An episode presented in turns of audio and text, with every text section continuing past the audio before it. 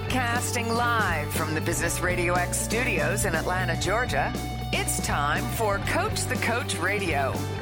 Brought to you by the Business Radio X Ambassador Program, the no cost business development strategy for coaches who want to spend more time serving local business clients and less time selling them. Go to brxambassador.com to learn more. Now, here's your host. Lee Kantor here, another episode of Coach a Coach Radio, and this is going to be a fun one. Today on the show, we have Madelaine Claire Weiss with Mind Over Matters. Welcome. Hello. Hello. It's a pleasure to be here. Well, I'm excited to learn what you're up to. Tell us a little bit about Mind Over Matters. How are you serving folks? So, I help uh, busy professionals and entrepreneurs uh, find more hours in the day, energy, peace of mind, freedom and fulfillment, all those good things, um, maintaining their high performance because people are worried that if they um, relax a bit, they'll lose the whole thing. So it's maintaining that high performance without burning out. Now, why do you think that that is kind of a common thread amongst high achievers that everything is precarious and that if they just don't if they take their foot off the gas, then everything could tumble down? I think that's because the kinds of people that I work with are headed to places they may have never been before, which is wonderful because they're so aspiring and wanting so much to build and create. But because they've never been there before, and in some of their cases, no one has ever been there before, in the kinds of things that they're building. There's um, so much uncertainty about what the outcomes will be and whether they would be able to manage them or not. But um, if if they look at their life trajectory, though, they have a history of success and a history of achieving. But they still have doubt that the next thing might be the one that uh, you know makes all the dominoes fall down. Yes, because they have never been there before. You know, everybody talks so much about the imposter syndrome, and I have, um, by the way, on my website, I have my blogs there, and there's one on the imposter syndrome, and I quoted um, an author who made a really good point, which is that when you're going someplace you've never been before, if you're not at least a little bit nervous, we would worry about you more. Because what kind of arrogance would it take to think that you could handle perfectly something you've never handled before? So it's so normal. And that's um, a large piece of what I try to convey to people. And in fact, there's this wonderful Yale study that says that um, learning and creating takes place optimally when we are 70% outside of our comfort zone. So people are waiting around till they feel comfortable, and that's like, don't do that. So then all you need to do is feel 30% certain? No, well, there's what what happens is that when we are in our comfort zone, the brain thinks everything's fine and all the learning and problem solving centers turn off. So there's what what we need to do is embrace that discomfort rather than shy away from it. So then the discomfort is almost kind of a good sign. Yes. Yes, because if we're not uncomfortable, there's a really good chance nothing is happening. So when you have that discomfort, you kind of have to lean into it and um, just nice trust trust the kind of the process and trust your previous history of success. Yeah, I heard it said the other day, and I love this. We get to choose our choices, but not their outcomes. Right, and and the outcomes. I think we a lot of times we focus so much on the outcomes, we forget right. the importance of the process. And if you trust yes. the process, the outcomes are going to come or they're not. But the process, if you have a good one, then you should be okay. Well, I always like to come as close as I can myself to doing right things right in the process so that when, if things don't work out, it's not because I didn't do my best. And that just relieves us of a lot of the pain that people feel when things don't work out the way they wanted them to. They kind of beat themselves up about that. But if we, as you say, trust in the process and come as close as we can to doing right things right, we're spared all of that pain and suffering.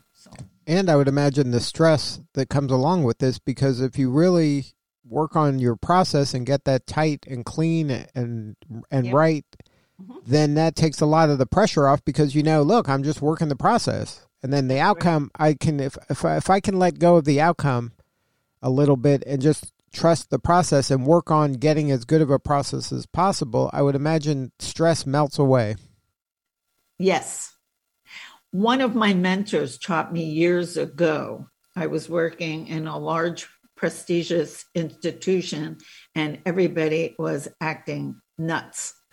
And I went to him, I was in tears about how crazy it all felt. And he said to me, just do good work. That's your best friend and your best protection. Just do good work. And I live by that and I share that with all of my clients that that's your best friend and your best protection, just doing and knowing that you did good work.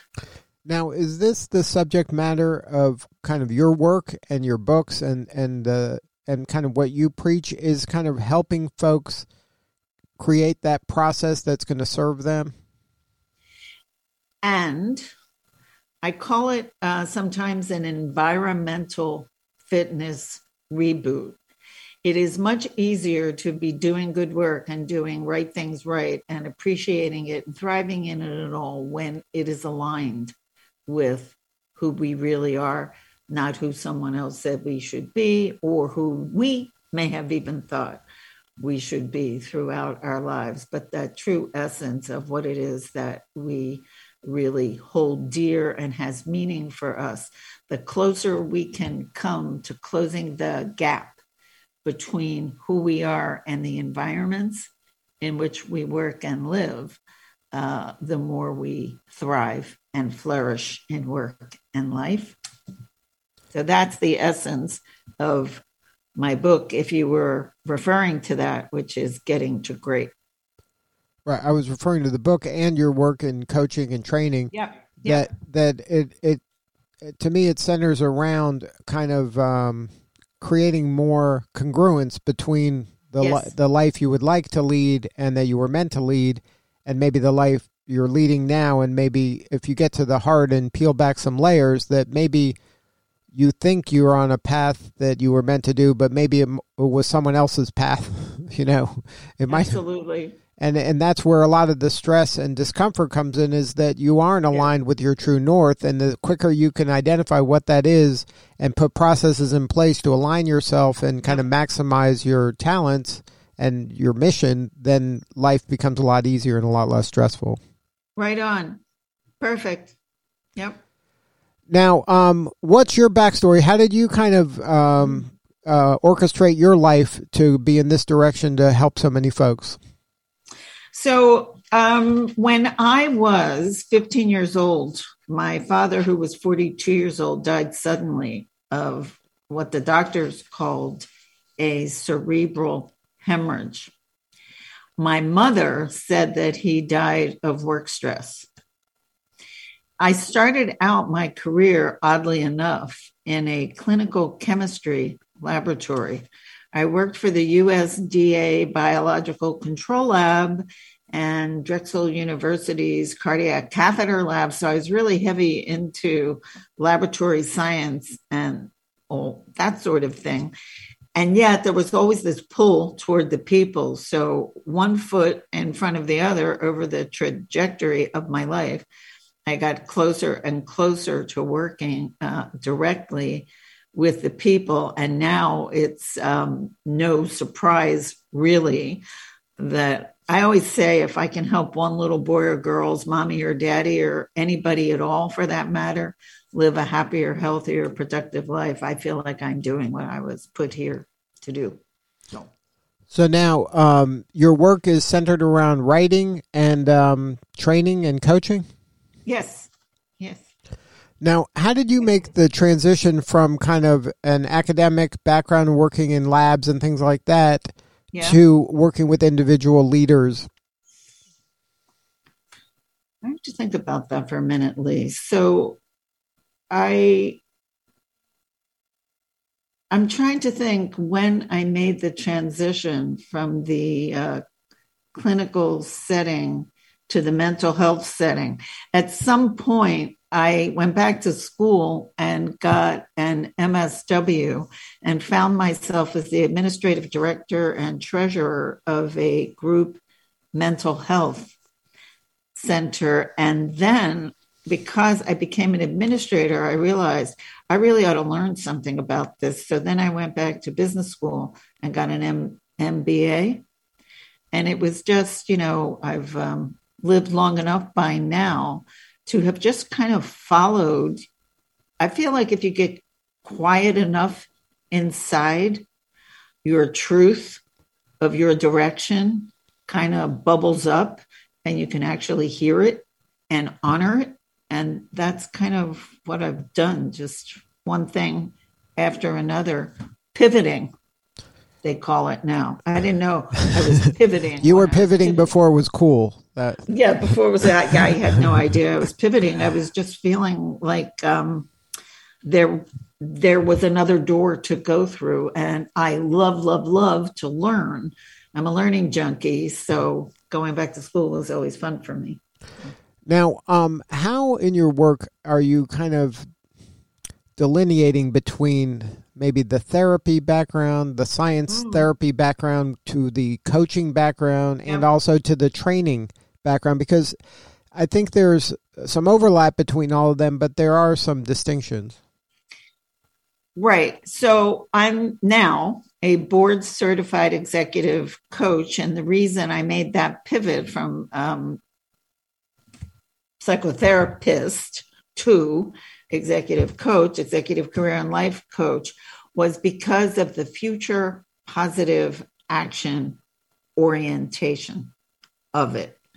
Uh, so now at the end of every session, there are action steps. And in therapy, you never did that. I was very classically trained, but so you never get that close to talking with people about what they're going to do. And now in my work, it's very much about what they're going to do because William James said that action doesn't guarantee happiness, but without action, there is no happiness.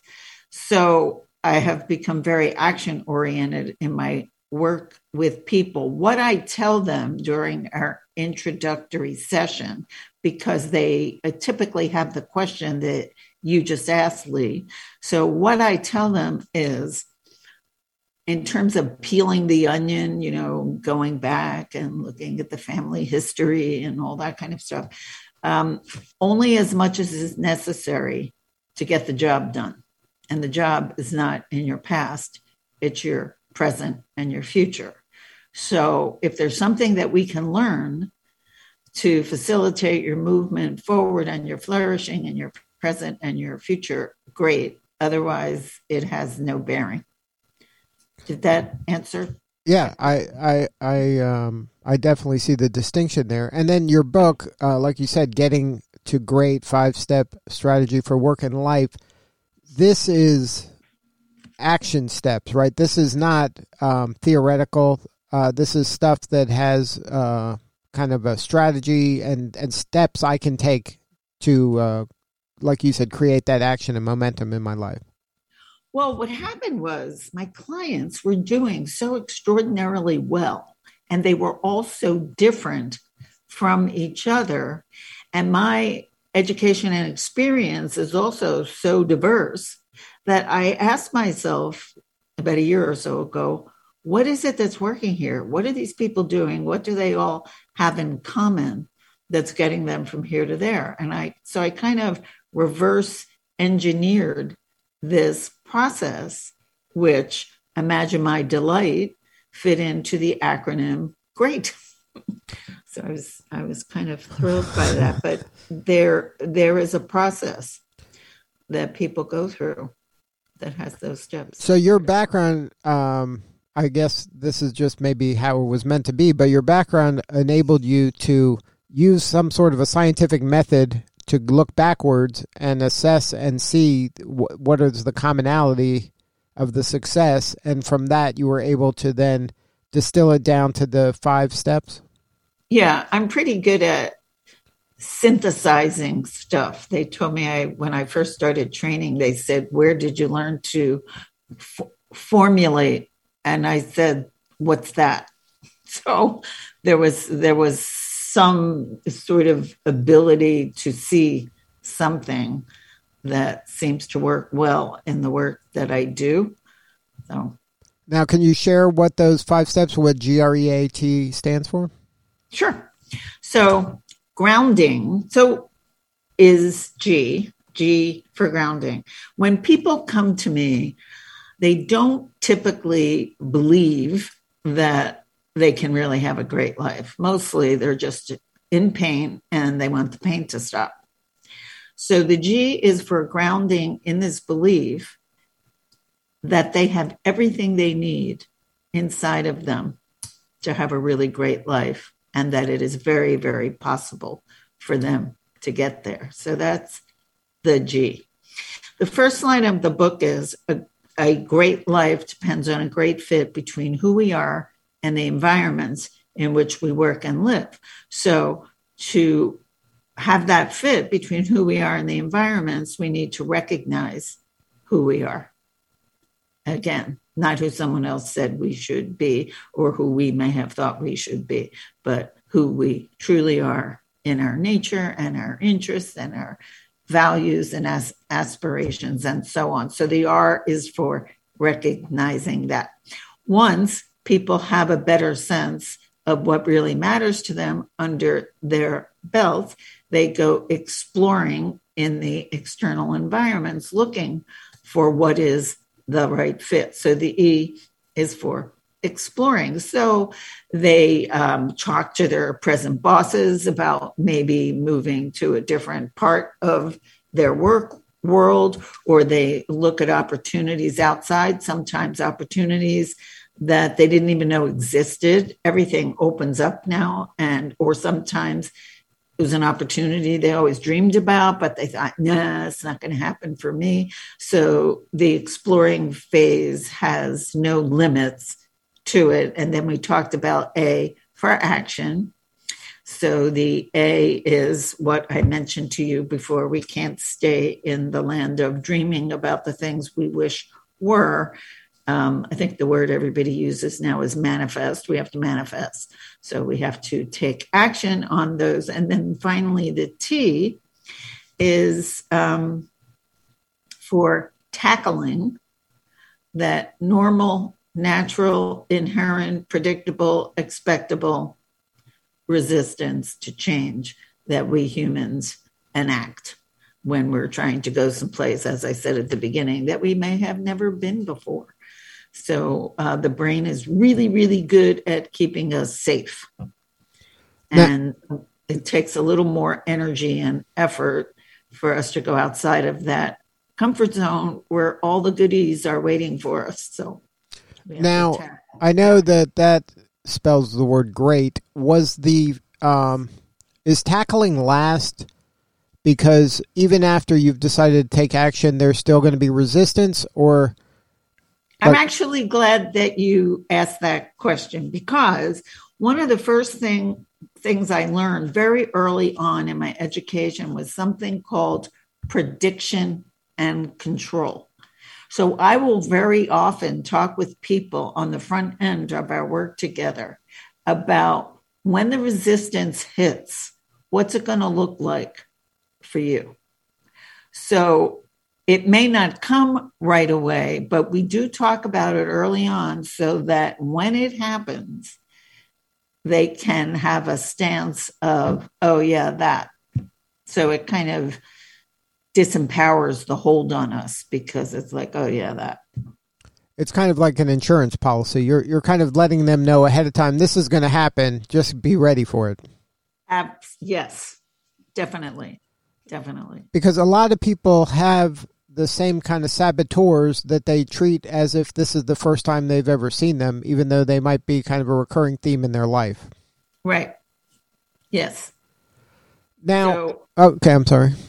No, I was just going to say a lot of people have different ideas on what to do about the saboteur. I just want to throw in there that what we resist persists and gets stronger. Therefore, I typically recommend making friends with it.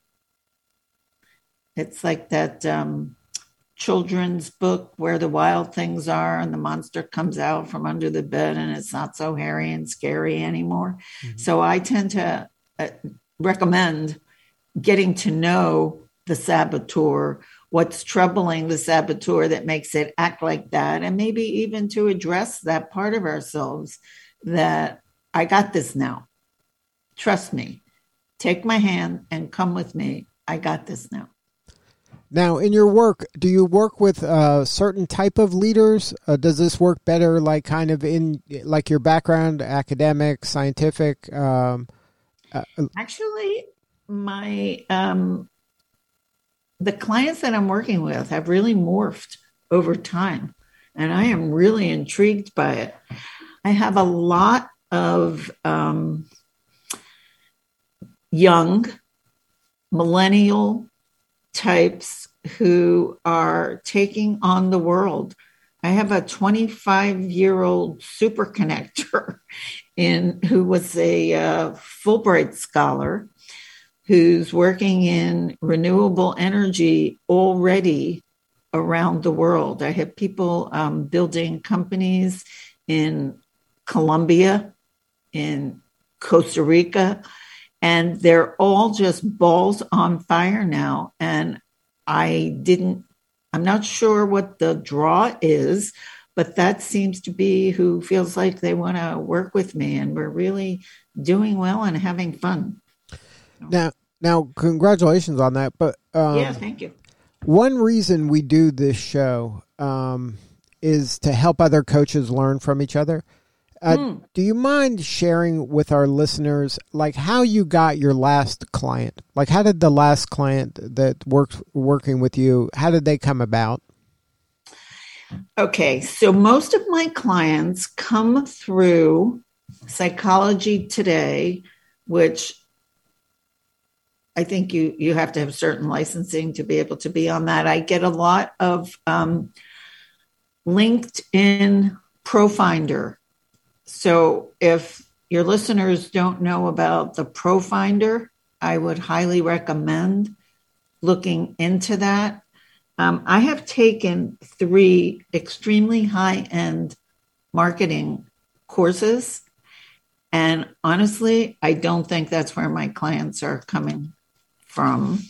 I did uh, last hour just talk with a woman I met in a networking group and she was wanting to know if I could coach her clients who seem um, like sometimes she has trouble getting the people who come to her for services she's a business development coach mm-hmm. and sometimes they don't do what she wants them to do and then she goes into a snit about that and i offered her the option actually to work behind her and lay hands on all of her clients through her while developing her at the same time. So that's uh, quite possibly going to happen. And so that happened through a networking group. I have lots of coaching colleagues who I'm watching develop their own businesses over time.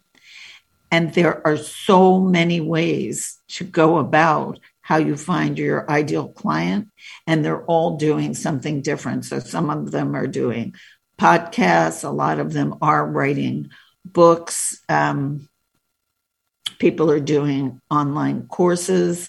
So I guess my central message is there is no right way to do this. And the right one is probably the one, it's kind of what they say about physical exercise. The right thing to do is the one that suits you well enough that you might actually do it. Good so. stuff. And that aligns with your philosophy of finding that right kind of true north. And then yes, when it's indeed. all aligned, then yeah. life becomes easy or easier. Yeah. yeah. Yeah. Well, congratulations on all the success. If there's someone out there that wants to learn more about your books or your practice and uh, wants to get a hold of you, is there a website you can share? Yeah, let me mention I recently uh, launched an online course that's at superpeer.com. However, everything is on my website. So if you go to madelaineWeiss.com, all my social media links are there. There's a um, there are buttons for the book and the online course, and um, there's also a how to reach me. And I would be delighted to hear from any and all of you. So and that's M A D E L A I N E W E I S S dot com. Madelaine, thank you so much for sharing your story today. You're doing such important work, and we appreciate oh, you. Thank you, Lee. all right, this is Lee Kantor. We'll see you all next time on Coach the Coach Radio.